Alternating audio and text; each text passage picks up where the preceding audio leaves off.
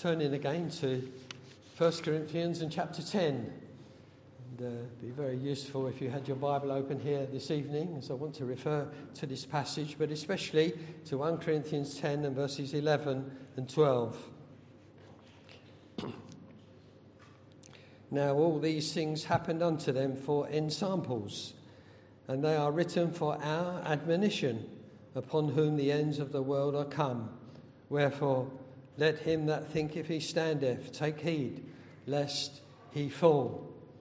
Our subject tonight is history. History. And we're going to be thinking about history here this evening. It's often said that what we learn from history is that we never learn from history. If you come across that phrase before, you'll understand what I mean. Well, it's to do with the fact that we've got many history books. We look back into the past. We've got a history teacher here tonight and history students. And we look in the past and we see that there are many things that we might learn from. There are many things that have happened in society, in nations, down the rolling centuries. And you might think, well, we could learn from that. But it just seems that we never seem to learn from it, no matter how much history we know. But do we know why that is so? It may be that most people do not want to learn from the past. They're just not interested in that. Life's hard enough, isn't it, at the moment, to try and remember some history and try and remember some lessons from it, let alone really study it and come to some firm conclusions about how we might live our lives and our nations might act in today's society. I wonder if you've ever given a thought to some past event and said, we shouldn't do that again. Or maybe even, on rare occasions, we thought of something that happened in the past and we think to ourselves, maybe we should try it that way again. It seemed to work. But you see, that sort of thinking doesn't go on very often. One of the problems that we have in looking at history in this way is this. There's been a great conspiracy to keep anything to do with biblical Christianity out of the history books that are popularly read or used in places of education. By way of example, and I think this is one of the great examples of this, one of the greatest and the most dramatic changes that ever came over Britain was in the 18th century. There were two countries, Britain and France, which were in many respects similar, both with societies where the gulf between the rich and the poor was ever widening. Well, we hear that today, don't we? Both were on the verge of revolution. Both were on the edge of almost total disintegration into anarchy. France, as you know, actually went over the brink, and that is recorded well in the history books, the French Revolution, with all its horror, the guillotine, the bloodshed, the poverty, the cruelty. Terrible, terrible time of anarchy, and a terrible time of wretchedness and murder, and no real rule of law, the French Revolution. Even the rise of power of Napoleon after that a brief period, fill in the power vacuum, as it were. That didn't bring much relief to the ordinary members of the French nation. But what happened in Britain? Very little is said about why there was no similar revolution. We were on the brink of it. We're on the verge of it, there's no doubt. And why socially and in every other respect, Britain rose to become a land of schools and of hospitals, a nation that abolished the slave laws, a nation of democracy, giving every man eventually the vote, and even women in the end, a country of great scientific advance, and a nation that became a leader in the world, in all the things that are just so important. But beyond all this, a land in which there were vast numbers of practicing Christians, villages where almost everyone went to church and worked hard and cared for each other. And this Christianity, you know, was no hypocritical outward show. No, it was a life lived because of a real Christian experience. and devotion to God and his word, the Bible. Well, how did that happen?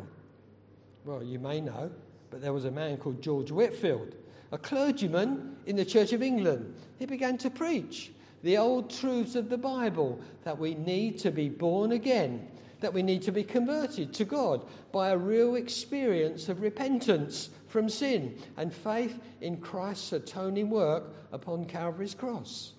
So passionate and sincere was he that even the dead Church of England of that day, in which he was ordained, wouldn't allow him to use their pulpits and their buildings, and this made him preach to people in the open air.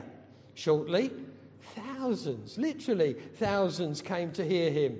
We hear of occasions when there were 10,000 people listening to him preach these old truths. And over a period of some years, vast numbers of people were totally changed.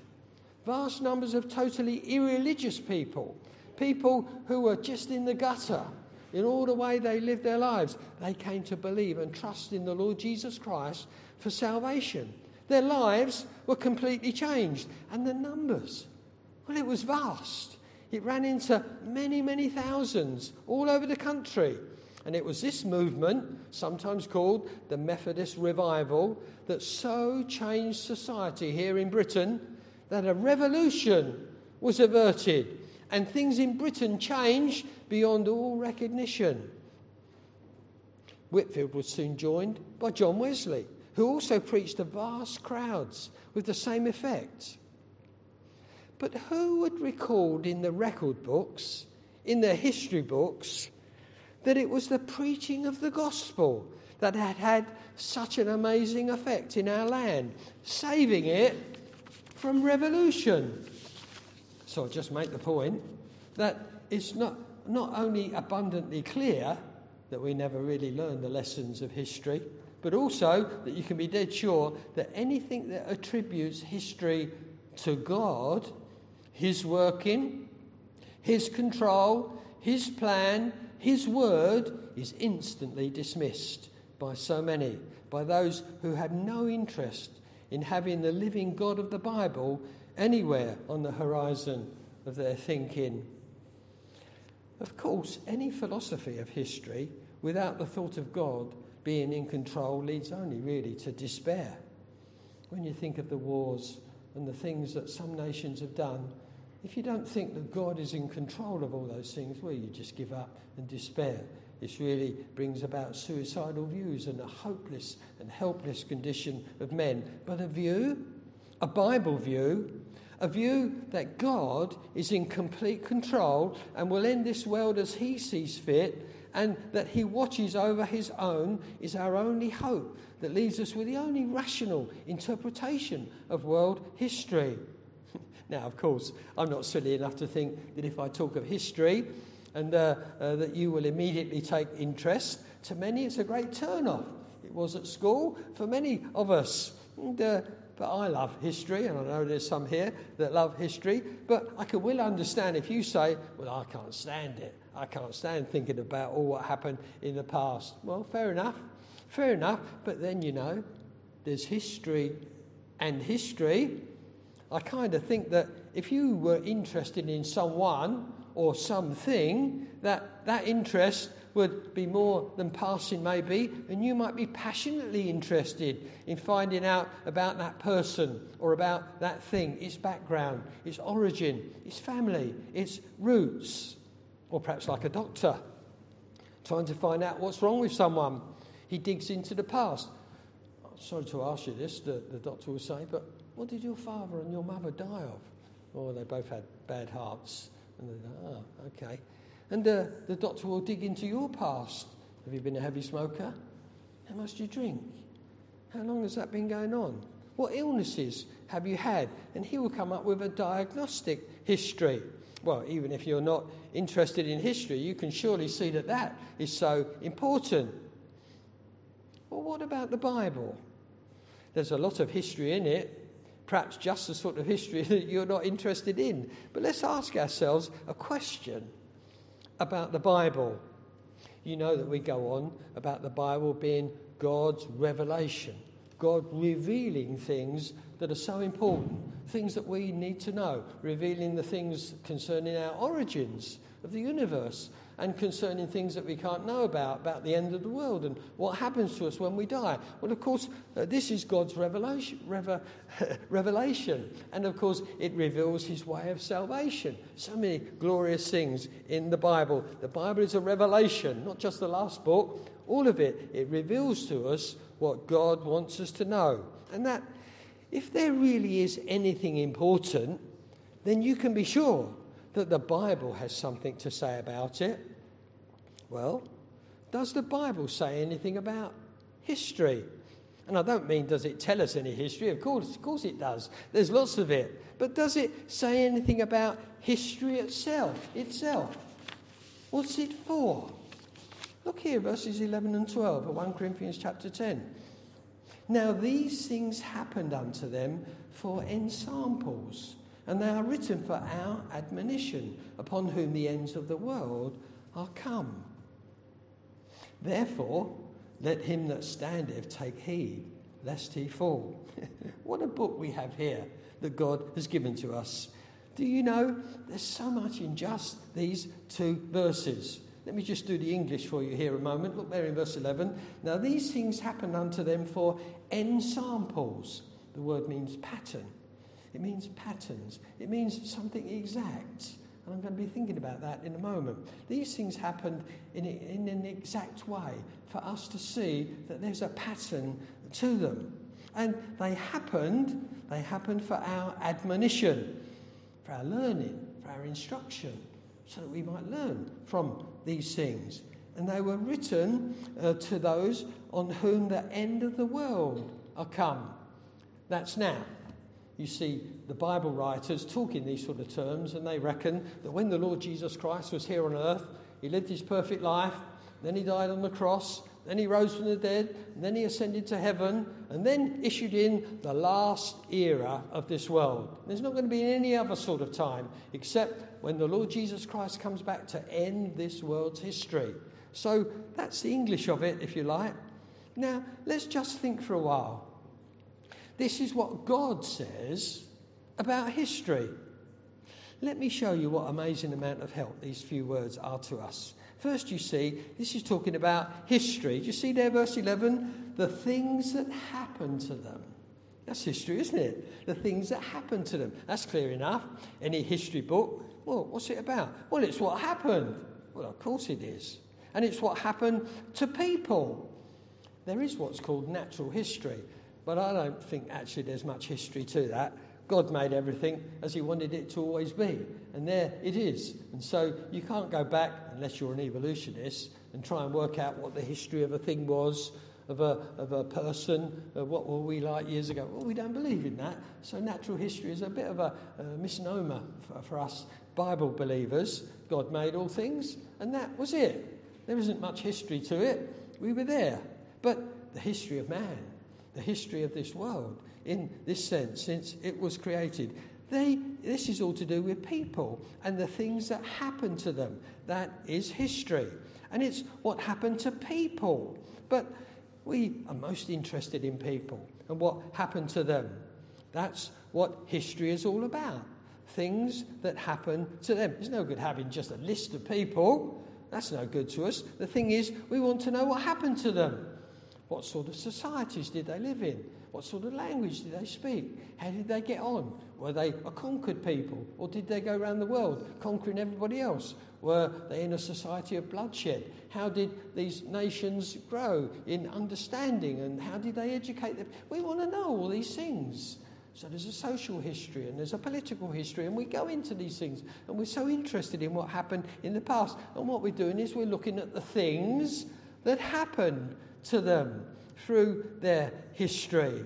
Well, that's it.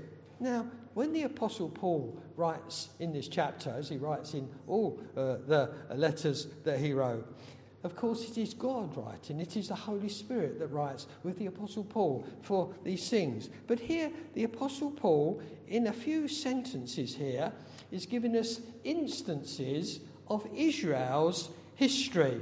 That's pretty clear, isn't it? Just look at this chapter here, verse 1. Brethren, I don't want you to be ignorant of history, how that all our fathers were under the cloud and all passed through the sea. They all went through the Red Sea in a miraculous way in the time of Moses, and there was a great cloud that God sent to protect them. They were all baptized, as it were, unto Moses in the cloud and in the sea, as if they were immersed in that. There was a time when the Israelite nation went through the Red Sea.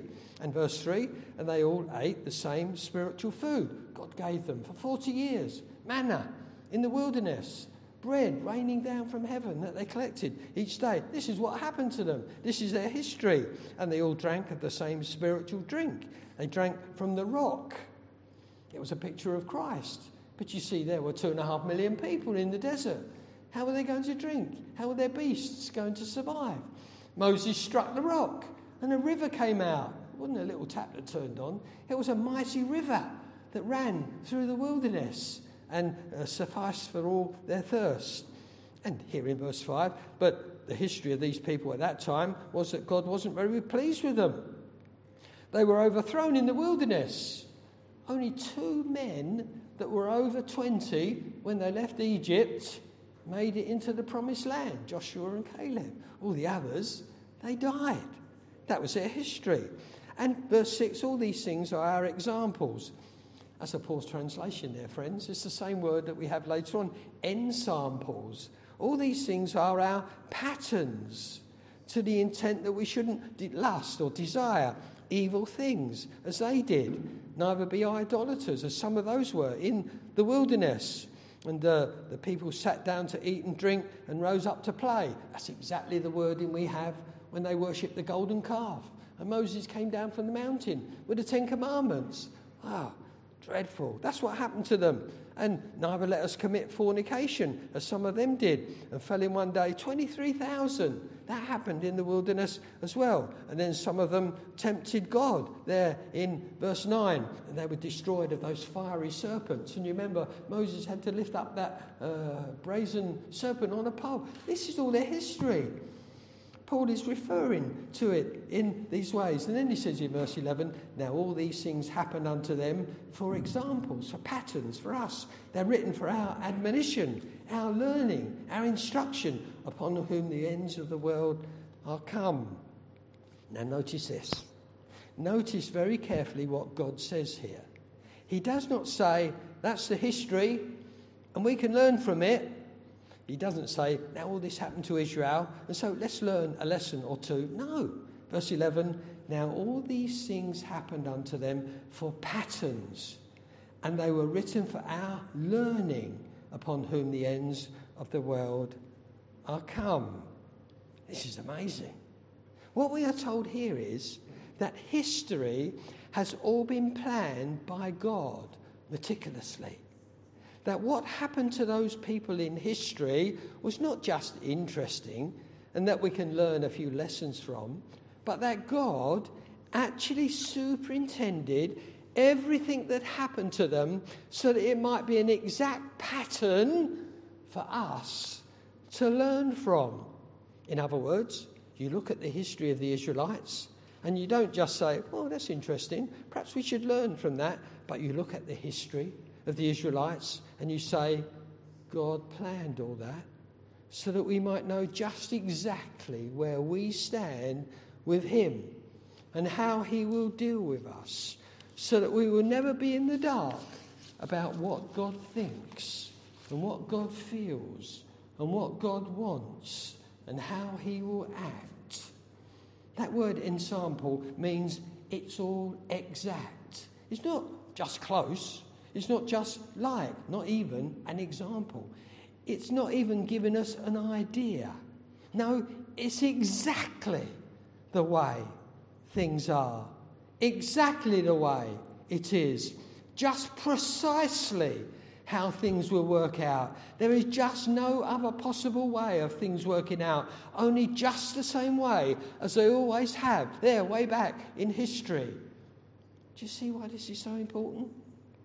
And look here, it's written. Do you see that in verse 11? It's written. Well, that's history, isn't it? History has to be written. History that's not written is just a mystery.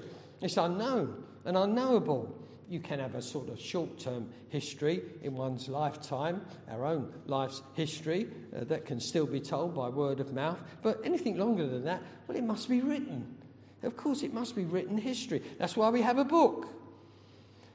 That's why God has given us the Bible. Why do people go on so about the very idea of a holy book? What else could there be? But of course, it's not just written for the sake of it. If all that happened was for us to learn exact lessons, then for the lesson to be learned, the history had to be available. It had to be recorded accurately. It had to be written in a standard work, unalterable. That's what the Bible is.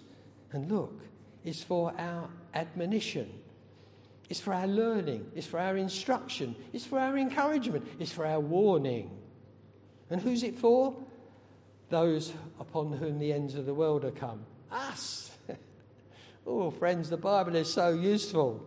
Okay, you say, but where's all this leading? When are you going to start getting personal like you always do?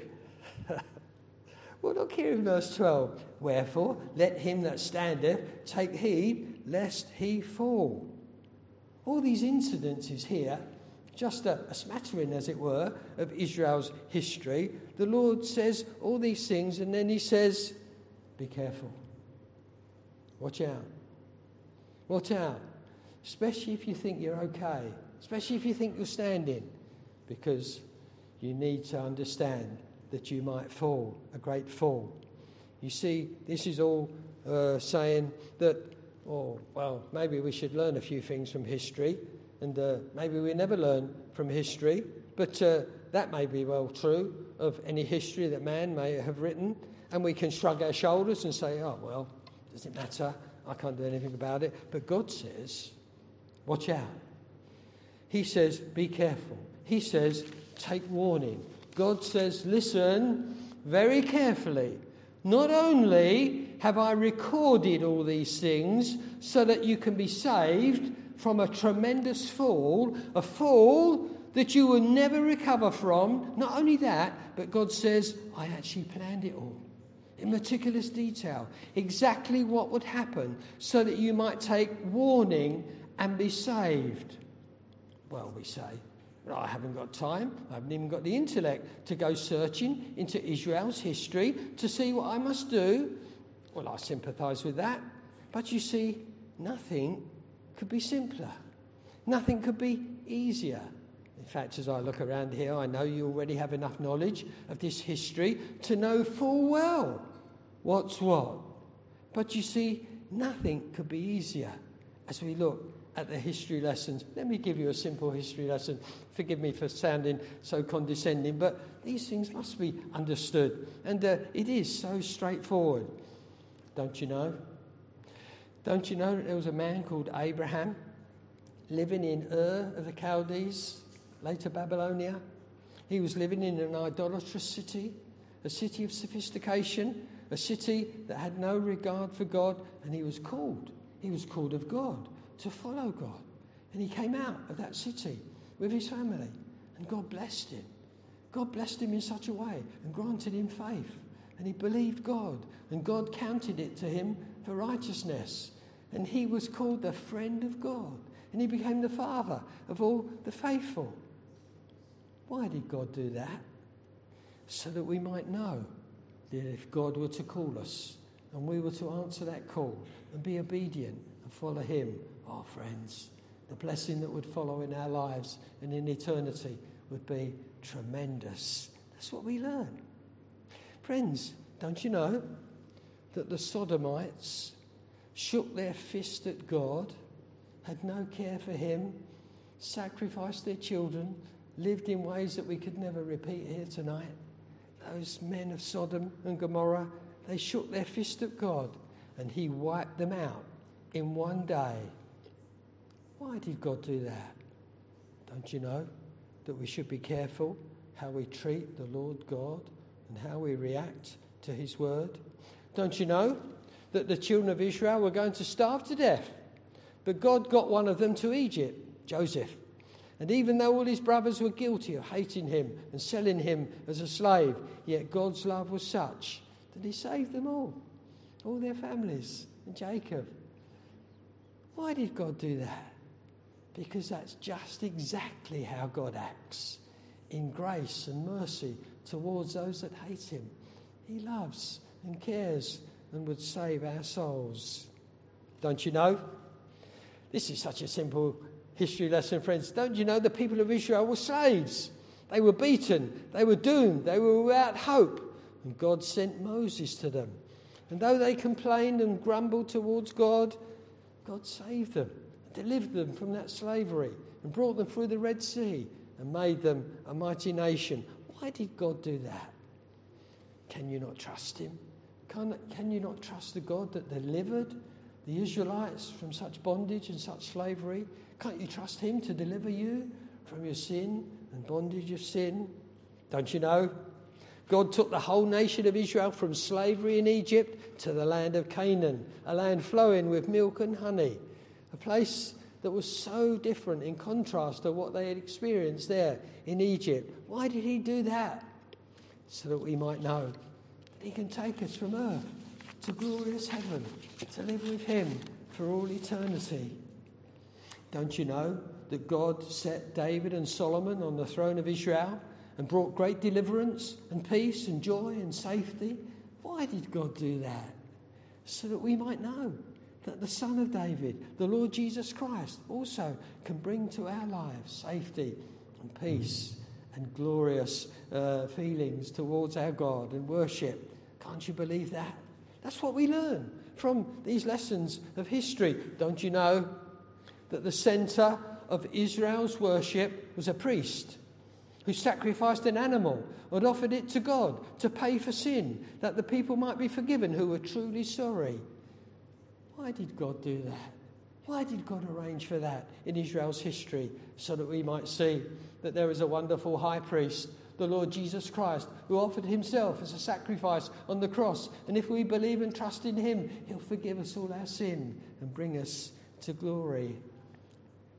Don't you know that Enoch and Noah and Abraham and Moses and Job and David and Solomon and Hezekiah and Elijah and Elisha and Isaiah and Jeremiah and Daniel, all of them, they weren't interested in this world, and they trusted God to forgive them, and God blessed them and took them all to his heaven. And Cain and Pharaoh and the men of Sodom and Gomorrah and King Saul and Ahab and Jezebel and Ahaz and Zedekiah and Belshazzar and Haman and Herod the Great, they all hated God, and God swept them all into hell. Why did God do that? Surely the lesson, it's so easy. This is ABC, isn't it, friends? As we think of it tonight, we just think of one last bit of history. We read of it there in the Gospel of John this evening. Calvary, the Lord Jesus Christ. He came to this world, the Son of God, made flesh, dwelling amongst us, living the life we could never live, and then dying on that cross of Calvary. This is history, friends. This all happened. This isn't a figment of our imagination. This is the thing that changed the world and has changed thousands and thousands of lives ever since. The Lord Jesus Christ dying in agony in the place of people like us, men and women, youngsters. Oh, friends, there he was, dying so that we might be set free from our sin, taken from the clutches of Satan and hell, and given everlasting life and brought to glorious heaven. Why did he do that? Well, to show his love and his grace and show how he can save. Nor even there on the cross, the history of it, you remember the dying thief, how even at the last moment he repented of his sin and asked the Lord to remember him. And the Saviour said, "Today thou shalt be with me in paradise." Well, friends, it's exactly the same. The pattern is there, and it will happen again if we will come and trust in the Lord Jesus Christ. Oh, friends, will God say to you on that great day of judgment, "Why did you never learn from history? I planned it. I arranged it. All the details, all the history lessons, all the this is definitely how it will be. And I had it written down. in the Bible, all for you. Verse 12, therefore, let him that thinketh he standeth take heed, lest he fall. There's nothing complicated about the history of the Bible and what it's for. It's for us. It's for us. If we don't learn these simplest of lessons, well, there will be no excuse for us on that day. But surely we can learn from these things, and we can put our trust in the God of the Bible and in his Son, the Lord Jesus Christ, to save us and take us safely to the glory. Come. That's what all Bible history teaches us, that God is a merciful God that saves and converts all those that come to him sincerely and take his word seriously. What a history we have here, friends. Believe it, see it, learn from it. Come and trust in the Saviour. Let's pray together. Our gracious God and Heavenly Father, oh Lord, we bless thee once again for all that thou hast taught us out of thy word. And now, Lord, as we've learned these simple lessons again tonight, may we learn them in our hearts and trust in the Saviour and know his converting power. We ask it for the Lord Jesus Christ's sake. Amen. Let's sing together hymn number 389. Just as I am, without one plea, but that thy blood was shed for me. 389.